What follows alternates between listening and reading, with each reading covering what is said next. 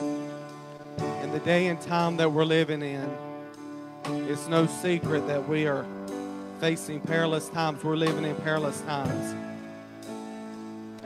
And there's a lot of storms and a lot of things that we don't understand that's going on in our lives. And it seems like it's hard to place one foot in front of the next sometimes. It's like everything that you have within you just to be able to keep going. And you've asked the Lord maybe to take this thing away as Paul did. Three different times he asked the Lord to take uh, what was uh, uh, hurting him, what was a thorn, if you will, in his flesh. But Jesus' answer to him was as he said unto him in 2 Corinthians 12 and 9, My grace is sufficient for you. For my strength is made perfect in weakness. So most gladly, therefore, will I rather glory in my infirmities, that the power of Christ may rest upon me. Let me tell you tonight, His grace is sufficient. I don't understand why everything happens that happens. You've cried unto the Lord again and again and again. And it may seem like that he's not heard you, but let me tell you, he's heard you. And he's saying to you tonight, my grace is sufficient. And maybe this song is ministered to you. I know it has me, Lord. I need you more. I need you more today than yesterday. I'm going to need you more tomorrow than today. Because life is full of uncertainties. Life is full of ups and there's downs. But there's one thing that will always remain constant in your life, and that is the faithfulness of our Savior. As they sing this one more time, reach out to Him. Let His Spirit move in your heart as I know He's moving in here. Let Him touch you in a way like only He can as they sing one more time.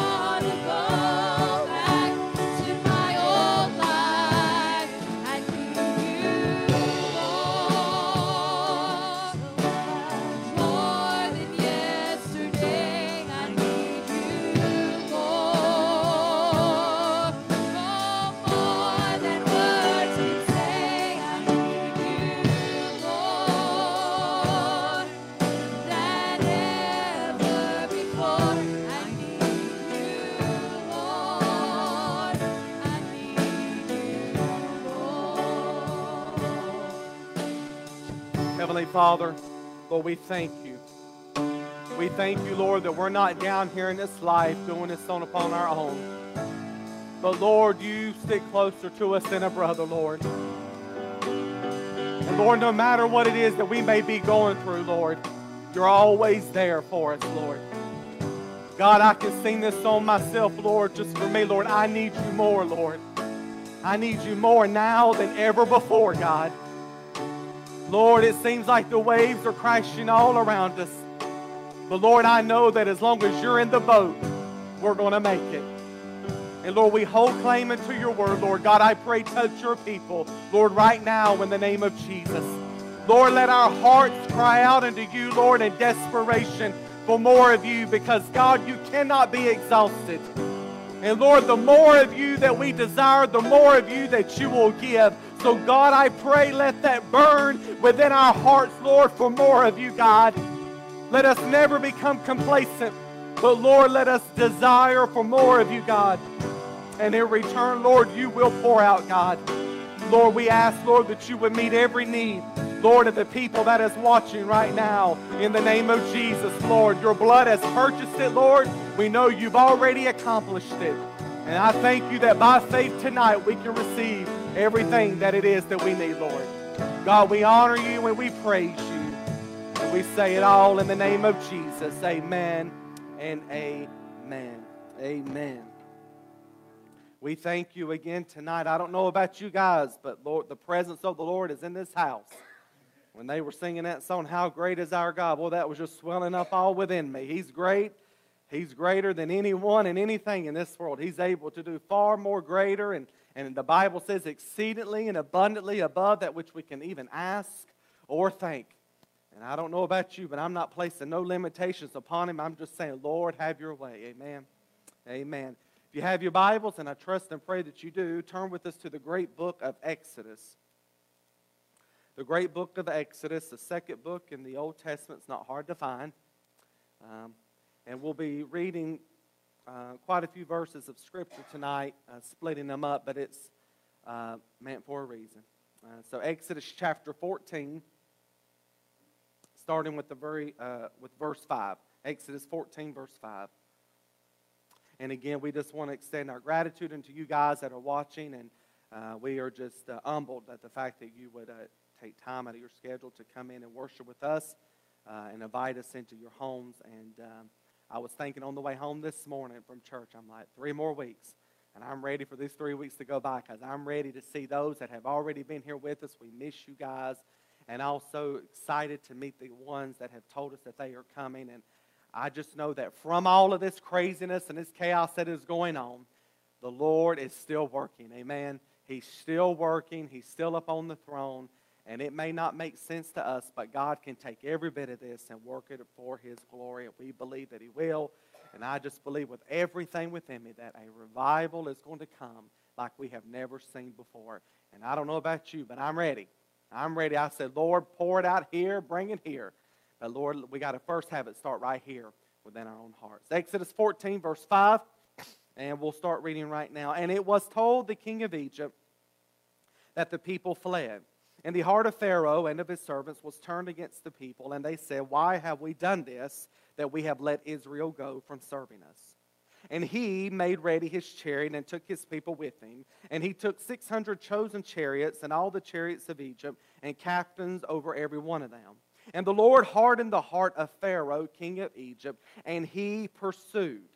I want you to pay close attention to that word, and he pursued after the children of Israel. And the children of Israel went out with a high hand. But the Egyptians, we see the word again, pursued. But the Egyptians pursued after them all the horses and chariots of Pharaoh and his horsemen and his army, and overtook them, encamping by the sea, beside uh, Pi uh, before Baal-zephon. And when Pharaoh drew near, the children of Israel lifted up their eyes, and behold, the Egyptians marched after them. And they were sore afraid. And the children of Israel cried out unto the Lord. And they said unto Moses, Because there were no graves in Egypt, have you taken us away to die in the wilderness? Wherefore have you dealt thus with us to carry us forth out of Egypt? Is not this the word that we did tell you in Egypt, saying, Let us alone, that we may serve the Egyptians. For it had been better for us to serve the Egyptians than we should die in the wilderness. And Moses said unto the people, Fear ye not, stand still, and see the salvation of the Lord, which he will show to you today. For the Egyptians whom you have seen today, you shall see them again, no more forever. The Lord shall fight for you, and you shall hold your peace. And if you'll turn to verse 24, verse 24, and it came to pass that in the morning watch, the Lord looked upon the host of the Egyptians through the pillar of fire and of the cloud, and troubled the host of the Egyptians, and took off their chariot wheels, that they drove them heavily, so that the Egyptians said, Let us flee from the face of Israel, for the Lord fights for them against the Egyptians. And the Lord said unto Moses, Stretch out your hand over the sea, that the waters may come again upon the Egyptians, upon their chariots, and upon their horsemen. And Moses stretched forth his hand over the sea, and the sea returned to his strength when the morning appeared. And the Egyptians fled against it, and the Lord overthrew the Egyptians in the midst of the sea. Verse 28, the last verse. And the waters returned and covered the chariots and the horsemen, and all the host of Pharaoh that came into the sea after them, all of them. There remained not so much as one of them. That's a power. I know that seemed like a lot of scripture, but that's a powerful portion of scripture like that. And I want to take tonight and preach to you a message that the Lord laid strongly upon my heart Thursday morning in prayer. In fact, I was going in another direction and had already been making uh, notes and was uh, planning out a message uh, that morning, had worked tirelessly on it. But in prayer, uh, just within the matter of minutes, the Lord brought me to this and opened this scripture, this passage of scripture up to me and told me that this is what He would have me to minister on. And uh, you may say, well, how do you know? I, I trust the Lord. I know His voice. His sheep knows His voice. And He knew who would be watching tonight. And I believe that He's going to work in your heart and in your life. And so we want to preach a message tonight and simply entitled, Pursued by the Past. Pursued by the past. Let us go to the Lord in prayer. Heavenly Father, Lord, we come to you again tonight in the name of your Son, Jesus. Lord, honored and privileged, Lord, that we have this great uh, opportunity and privilege, Lord, to come into your presence, Lord, to, to come into your sanctuary, Lord. Lord, to be able to deliver the word, Lord God, that you have laid upon our hearts. Lord, we thank you first and foremost, Lord, for the presence of the Lord that is here, God, because without your presence, we have nothing. Lord, we thank you for this morning, Lord, the work uh, that you have done in the hearts and lives of your people, God, of the testimonies that have come in of how it was a blessing to them. And Lord, I don't believe that we will ever know to the full extent down here, Lord, of what had taken place this morning. But God, you know. You know, Lord, and we thank you for it because your word is powerful. Lord, tonight, God, we would ask, Lord, that you would anoint us one more time, Lord. God, without your anointing, Lord, we are nothing. Lord, without your anointing, Lord, all efforts are in vain. But God, your anointing makes the difference. Lord, we would ask, Lord, that you would help us to preach, to teach your word, Lord, and that, God, not only would you anoint us to deliver, but, Lord, anoint those that would hear the word. Lord, anoint their hearts right now, God. Remove every distraction. Remove every hindrance, Lord, that the enemy would desire to bring by their way, Lord. And Lord, give them attention and focus, Lord, tonight upon your word, Lord. And God, we believe that, God, you will move mightily in the hearts and lives of your people. And we ask it all in the name of Jesus. And everyone said, Amen and amen. Again, this is a familiar passage of Scripture to the child of God that has been serving the Lord for any length of time. I know myself have heard several messages preached, and one common that is preached from this course, this uh, uh, portion of Scripture is stand still, fear not, stand still, and see the salvation of the Lord. And, and that is a wonderful message all within its own. And if it's ever been a time right now uh, that we need to stand still and not fear, it's right now. I believe that's what he's saying to the church. Fear not, stand still and see the salvation of the Lord. Amen. But when one is saved and has given their heart to Jesus, one instantly becomes a target for the enemy. I was uh, called one time uh, a couple of years ago after an individual had given their heart to the Lord. And that particular day was the greatest day of their life as they just felt that burden lifted off of their heart as they uh, uh, felt the peace of God rush into them, as, as they knew that they had been taken from darkness and into light. And it was the most joyous day, as it always will be the most glad day in any uh, life of the believer, is the day that they gave their heart to Jesus Christ. But it wasn't long after that, within a matter of a couple of weeks, I received a phone call from this individual and said, I don't understand what's going on. And I spoke to this individual and I said, What do you mean? He said, Well, I gave my heart to Jesus Christ and it was the best feeling, but I've got more problems now than I ever had before. And I chuckled to myself and I said, Welcome to the family. because I knew, because of serving the Lord in any length of time, you know uh, that after serving the Lord, not long after giving your heart to Jesus Christ, that that's when the attacks of the enemy began to come full force. Amen. And the attacks were coming against this individual and said, I don't understand. I thought everything was supposed to get better because there wasn't much knowledge uh, of really what, how Christianity comes about and stuff. He just said, I believe in Jesus Christ and accepted and he got saved. And then I began to explain to him that the fight has only now begun and that the enemy has come against you, as it coming against every child of God for one reason and one reason only, and that is to rob us, to steal us of our faith. He wants to do everything that he can and is trying everything that he can, even now more than ever before, to get Christians to just give up because he knows his days are numbered. He knows that the Lord is soon to return. And he's doing everything that he can to try to attack the church from within and also from without to try to get us to quit believing, to just let it all go and just go on back to that old life of what they were singing about. But I need you more, Lord. I need you more than yesterday. And excuse me one second. My phone is uh, making funny noises, so I forgot to turn it down. Okay, there we go. Excuse me technical difficult. But anyway, so I instructed this individual again that, that the fight that they had uh, was now, again, nothing compared to what they had before, but to not be uh, d- alarmed and not be dismayed because he had one that was there with him, the one that was going to walk beside of him. They didn't say, okay, I've saved you now, go out and do this all by yourself. No, you got a helper, amen? And that's the Holy Spirit.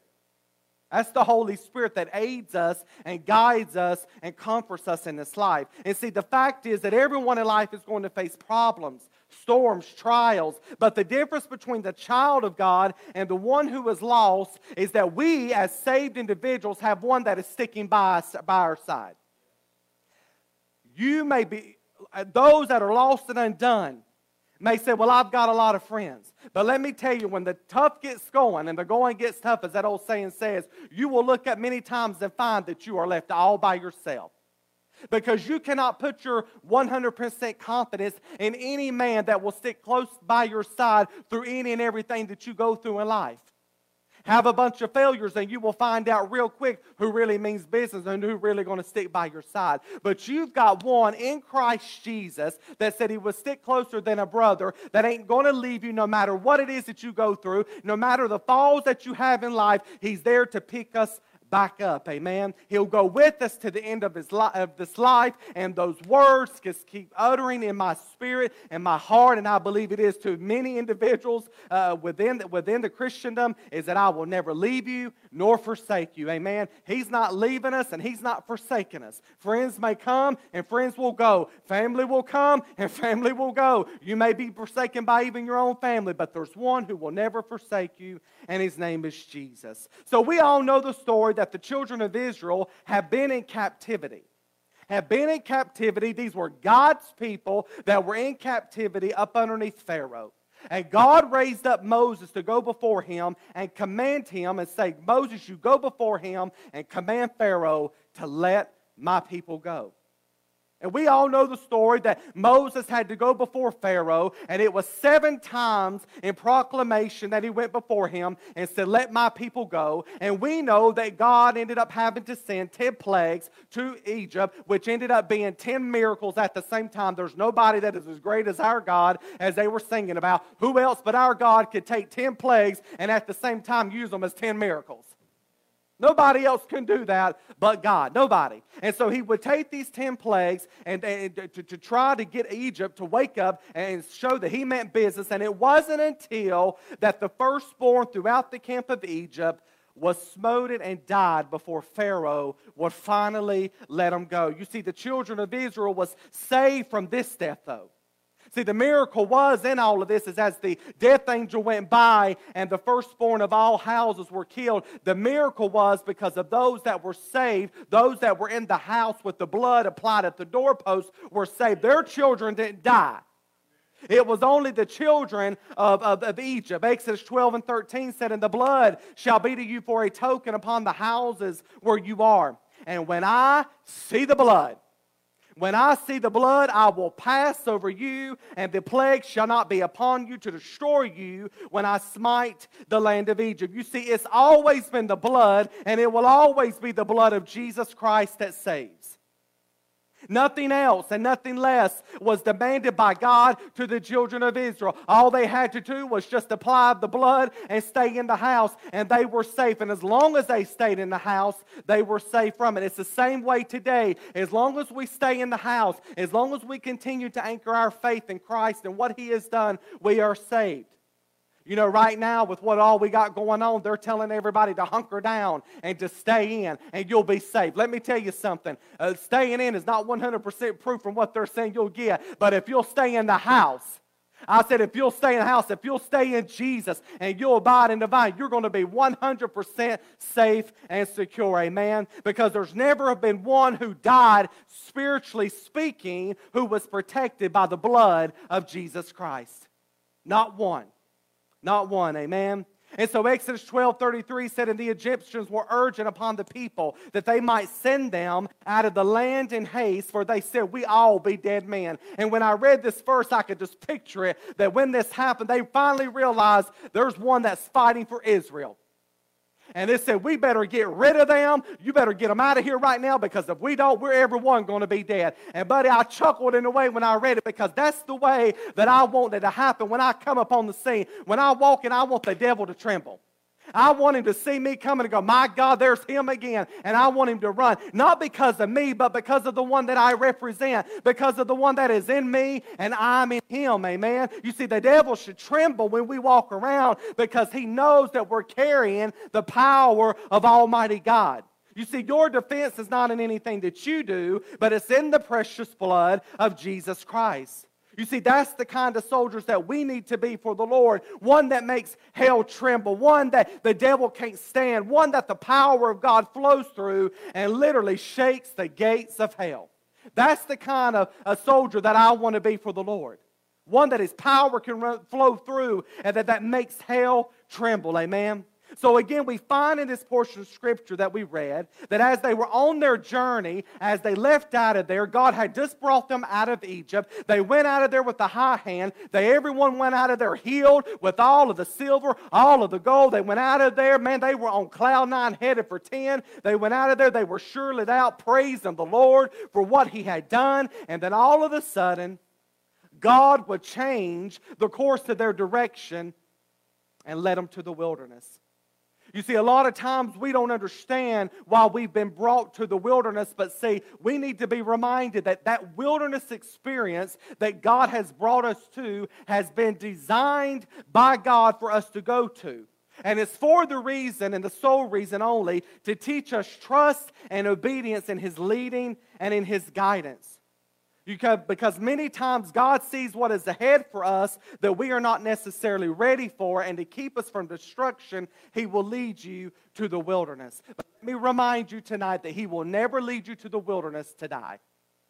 He will never lead you to the wilderness to die, but He will always lead you to the wilderness so that you will, will, will, trust the Lord, so that it will build you up in faith, so that you will learn to be obedient to Him. It won't make sense to you a lot of times, and you'll feel in that wilderness experience like God is a thousand miles away. But again, as I just said before, God has not left you. He's right there in the wilderness, He's there on top of the mountain, and He's there right there when you're in the valley. Amen.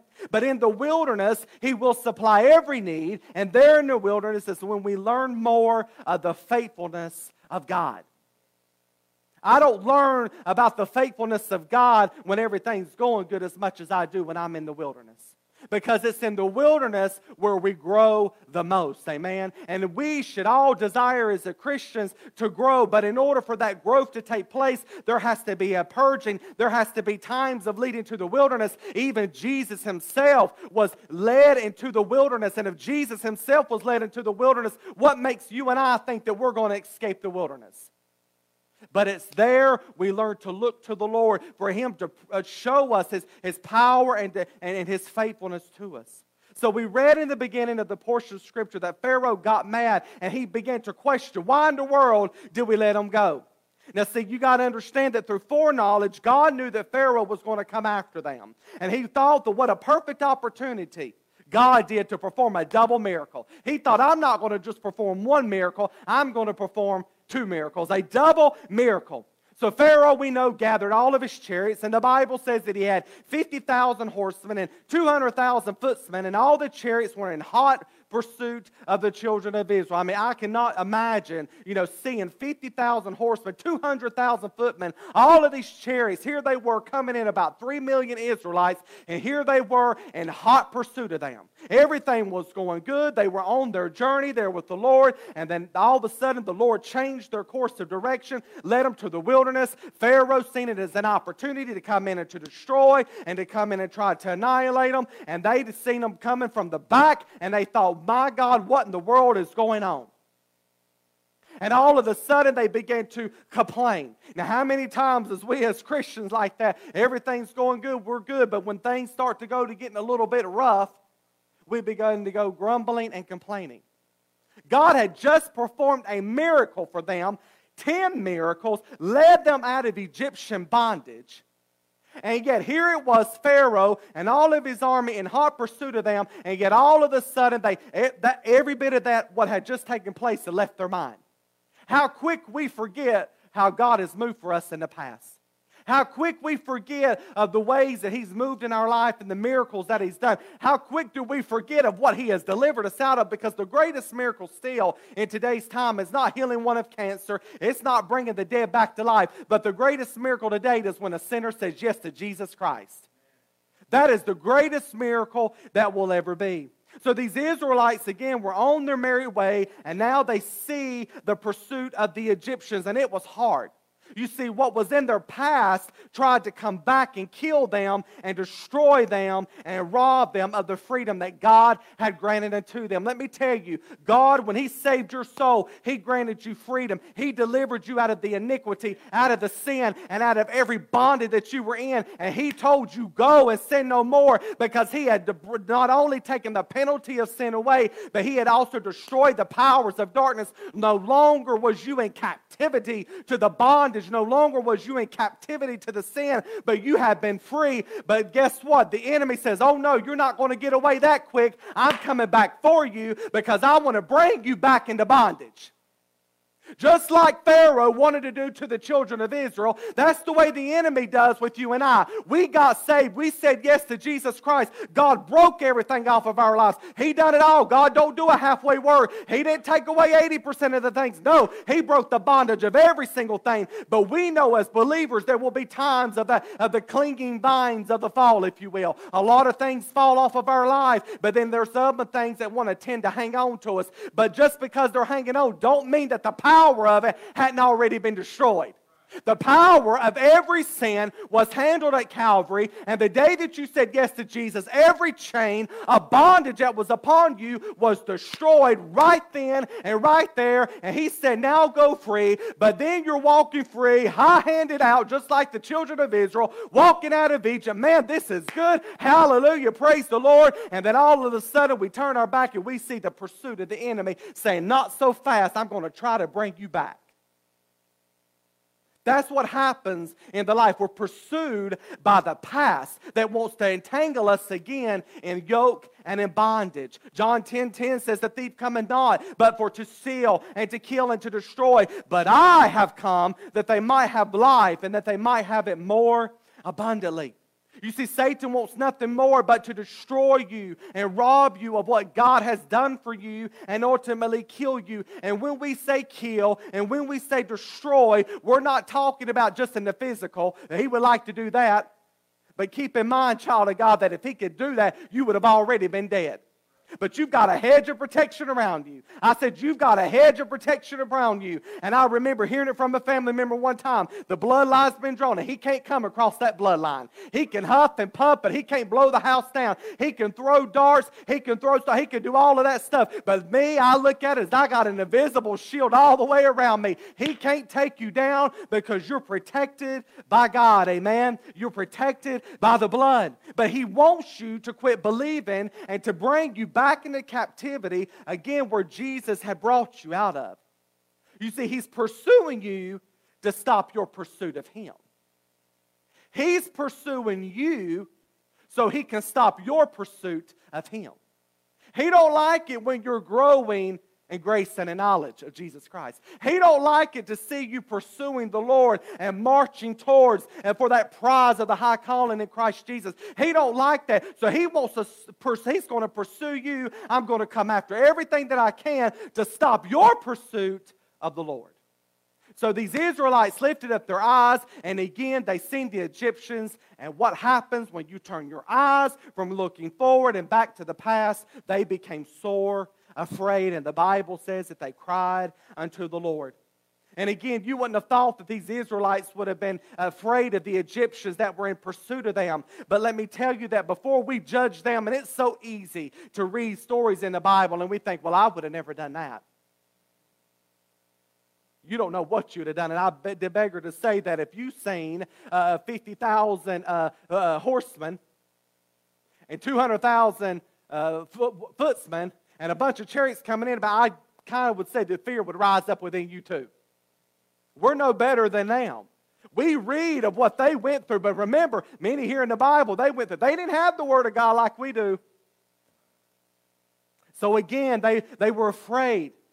And the problems that the Israelites is the same problem that exists with us today. The problem was they had taken their eyes off of Jehovah. We take our eyes off of Jesus and off of his finished work, and we begin to put them on the circumstances that are surrounding us, that are all around us. And I can tell you that when you do this, the same result that came to the Israelites will come to you and my, and that is fear because we forget what God has done. We've taken our eyes off of the provision, and all of a sudden the spirit of fear begins to rise within us. And we tend to fall apart and think that this is it. And again, we begin to grumble and complain and cry out unto the Lord, uh, but not in help, but in fear.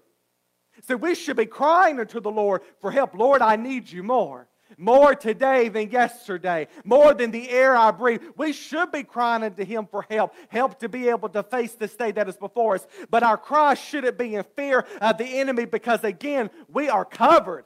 We are one of His. The enemy cannot do to us what the Lord does not allow. The calamities, the problems, the storms that you face, uh, rem- you need to be reminded that if He led you to it, He'll see you through it. Nothing catches God by surprise. And everything that comes your way, again, God has allowed it. But as I said after them singing that song, His grace is sufficient. First John 4 and 4 says, You are of God, little children, and you have overcome them. How is it that he can say you have overcome them? It ain't you that it's overcome, it's the one that you're in, and it's Christ Jesus. And because you're in Christ Jesus, we are now made overcomers. Because greater is he that is in you than he that is in the world. Greater is he, Jesus Christ, that is within you than he that is in this world. Amen. So they wanted to turn around and they wanted to go back to Egypt, these Israelites, where God had just brought them from. And let me tell you tonight that going back to Egypt is not an option. That's not God's way for you to go back into bondage. You see, the problem is there's too many that are comfortable in Egypt, but again, it's not God's way. We should not be comfortable in bondage. He's come to give us an abundant life. He's come to allow us to live in overflow. And hear me, He's only given us the first fruits, but the first fruits is enough to have abundant life. It's not God's will for you to be in captivity. It's not God's will for you to be in bondage. You are his child. We should not be in bondage to the enemy. But so many find themselves there because of not understanding what took place for them at Calvary.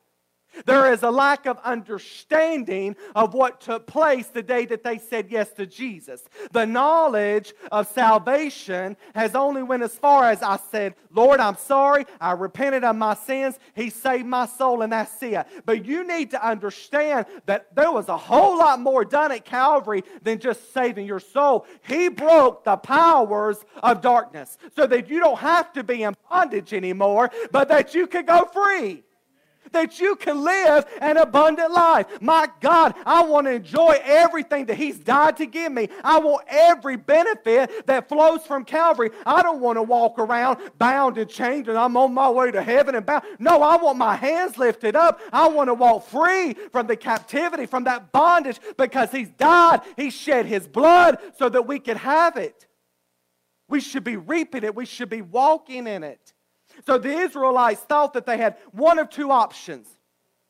Their options they thought was either die in the wilderness or go back to Egypt. Quit and give up or go back to being a slave to the enemy and in bondage. And again, that's not God's way. Quitting on God is never an option.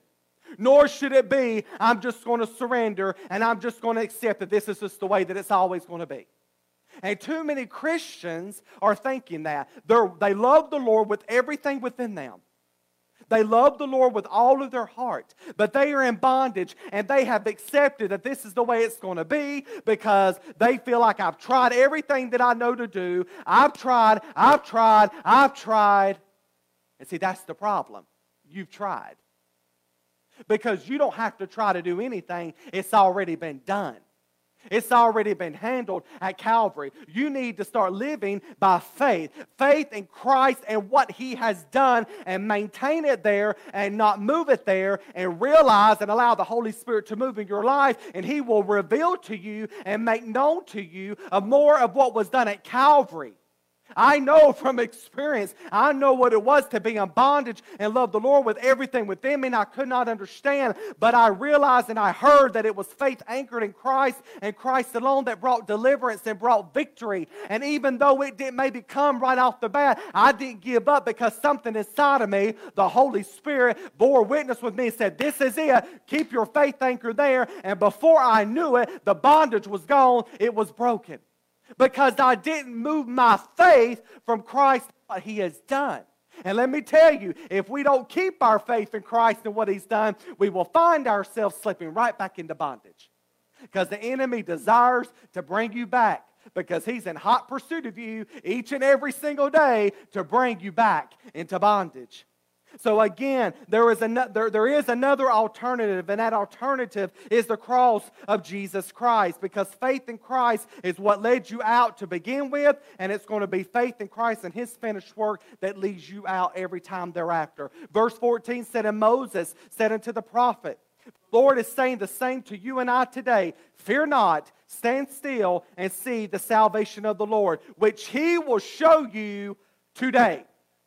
He didn't say, I'll show it to you tomorrow. He said, I'm going to show it to you today. For the Egyptians whom you have seen today, you shall see them again no more forever. Because what he was getting ready to do was going to be a complete work. What Christ did at Calvary was and is a complete work. And the bondage that may be there in your life today, he is saying to you today, fear not, stand still, see the salvation of the Lord. For the Egyptians that you see today, he's going to show you today that you're not going to see them no more forever if you will anchor your faith in Christ and what He has done at Calvary.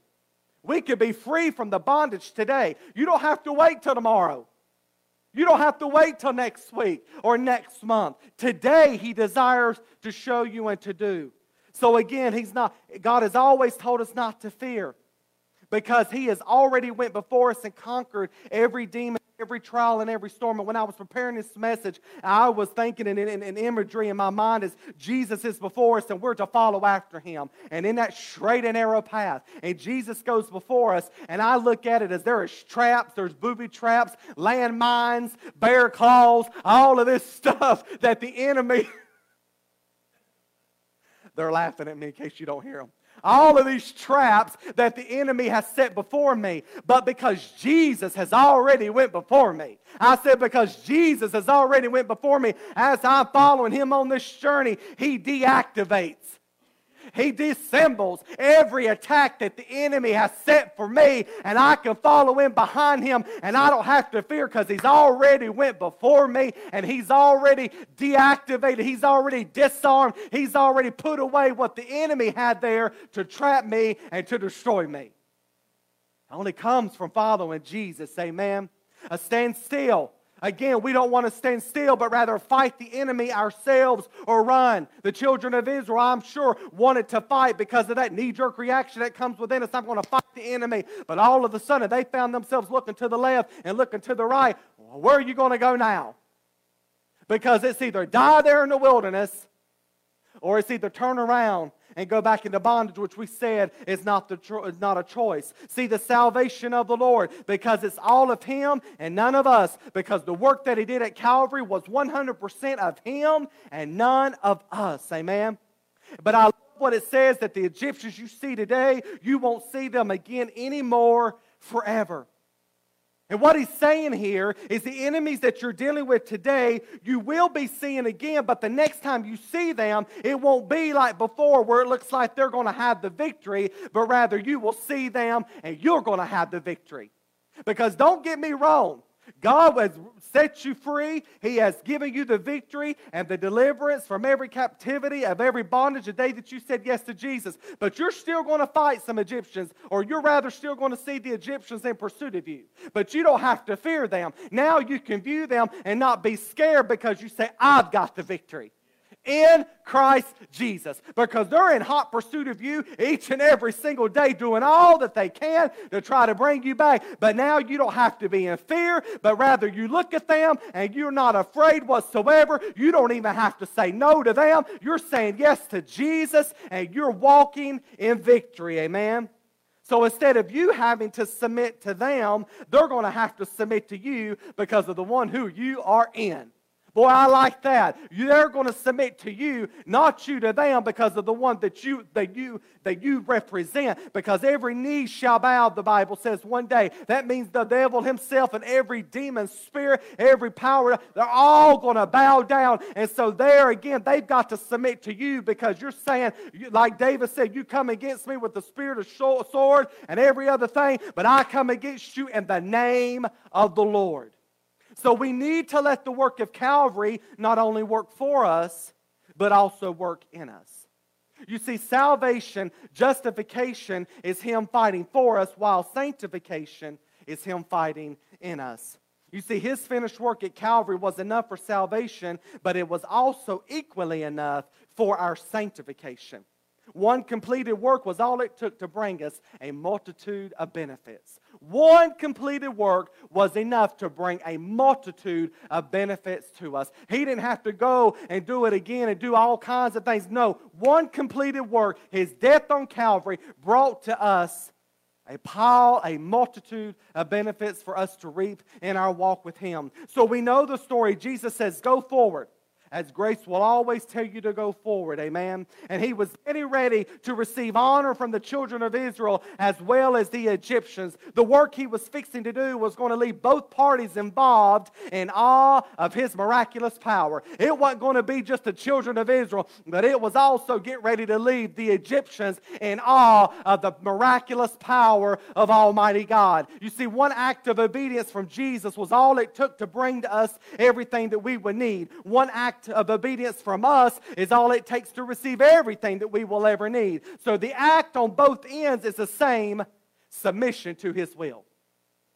As Jesus submitted to the will of the Father that it brought the benefits to us, our submission unto his will and unto his way helps us and enables us to receive his benefits. So he tells Moses, stretch out your hand over the sea, divide it because y'all are getting ready to walk on dry ground. Now I'm sure that there were many, if they would have heard it, not sure the Bible doesn't say to walk on dry ground, they would have said, You're out of your mind. But he says, Stretch out your hand. I'm getting ready to uh, perform a miracle. And when they done it, the Bible, and it alludes to it that the, the rivers of this water didn't begin to separate until they took their first step of faith.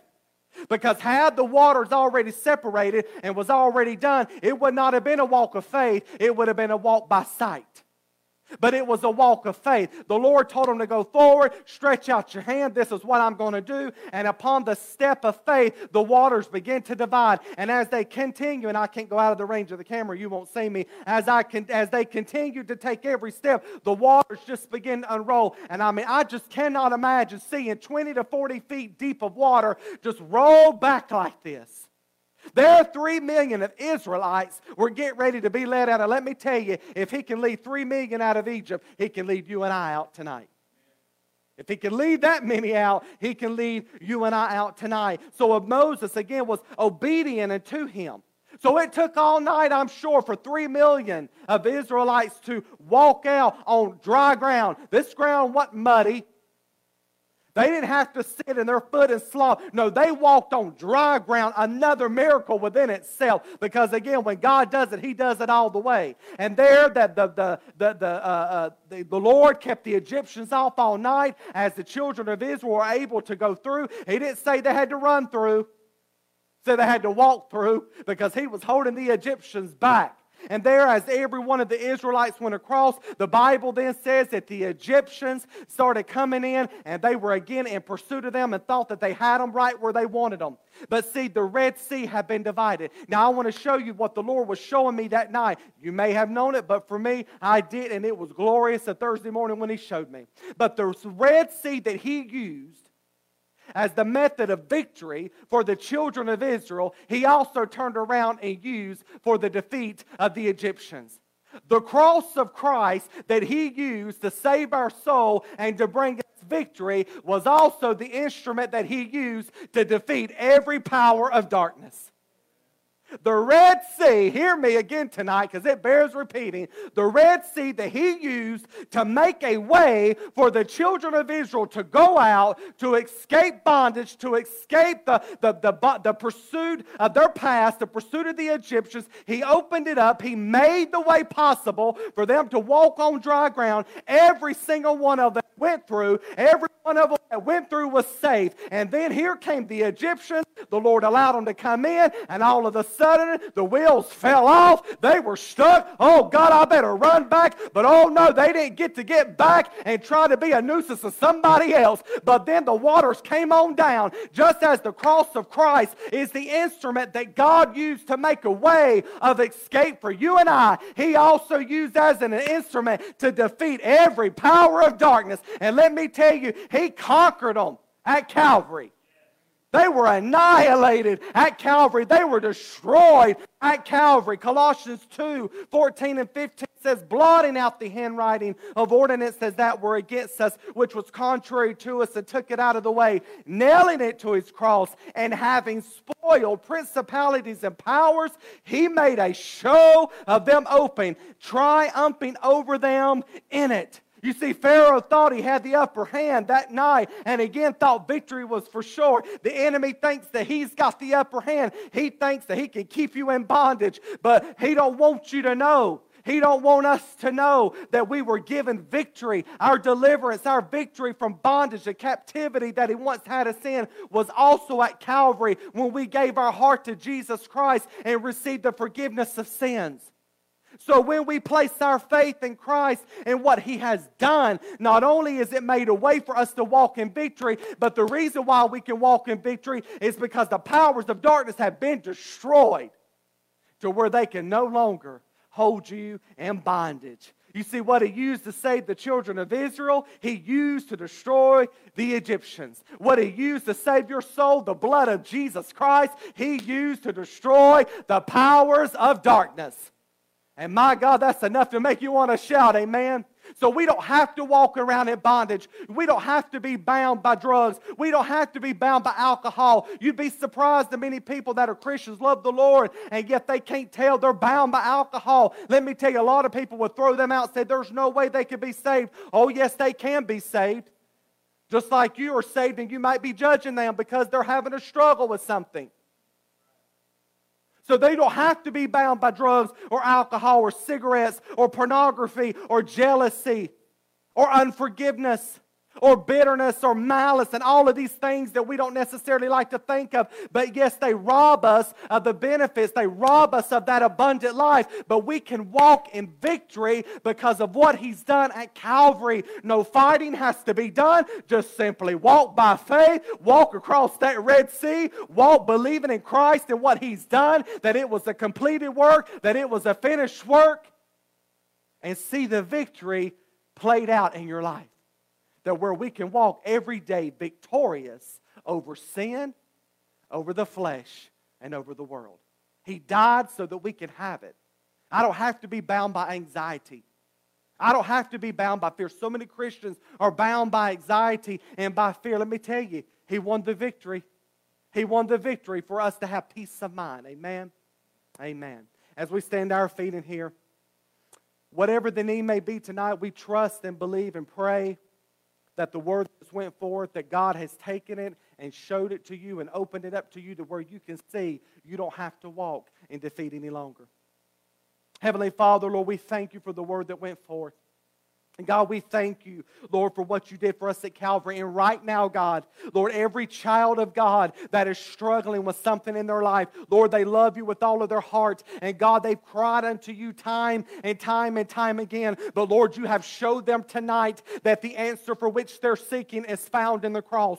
Lord, the blood that you poured out on Calvary, Lord, was not only to save our soul, but Lord, to free us from every power of darkness to where now your word says that Romans 6 6:14, sin shall not have dominion over you, God. And Lord, right now, I pray that you said that, Lord, you move in the hearts of your people, God, and that, Lord, the bondages that are there, Lord, that they would be broken right now, and that, Lord, victory would come their way, Lord, that they would know that they've already been made an overcomer by the blood of the Lamb. Lord, we thank you, Lord, that we are made overcomers by the blood of the Lamb because, Lord, you're great and greater is you that is within us than he that is in the world, Lord. God, I pray, Lord, that we walk in that abundant life and that victory, Lord, each and every single day that you have died to give, Lord. And that God, our desire, Lord, would be to pursue you, Lord. And even though the past will try to pursue us and try to bring us back to where you delivered us from, Lord, I pray, God, let us not fear, but Lord, let us keep our eyes on you, Lord, knowing that, God, if we will follow after you, knowing, God, that if we will go your way, Lord, God, you will enable us, Lord, and we will walk in victory, Lord. God, I thank you for your word tonight. I thank you, Lord, for what you have done in this house and what you've done in the hearts of your people, Lord. And we give you all the praise for it all in Jesus' name. Amen and amen. We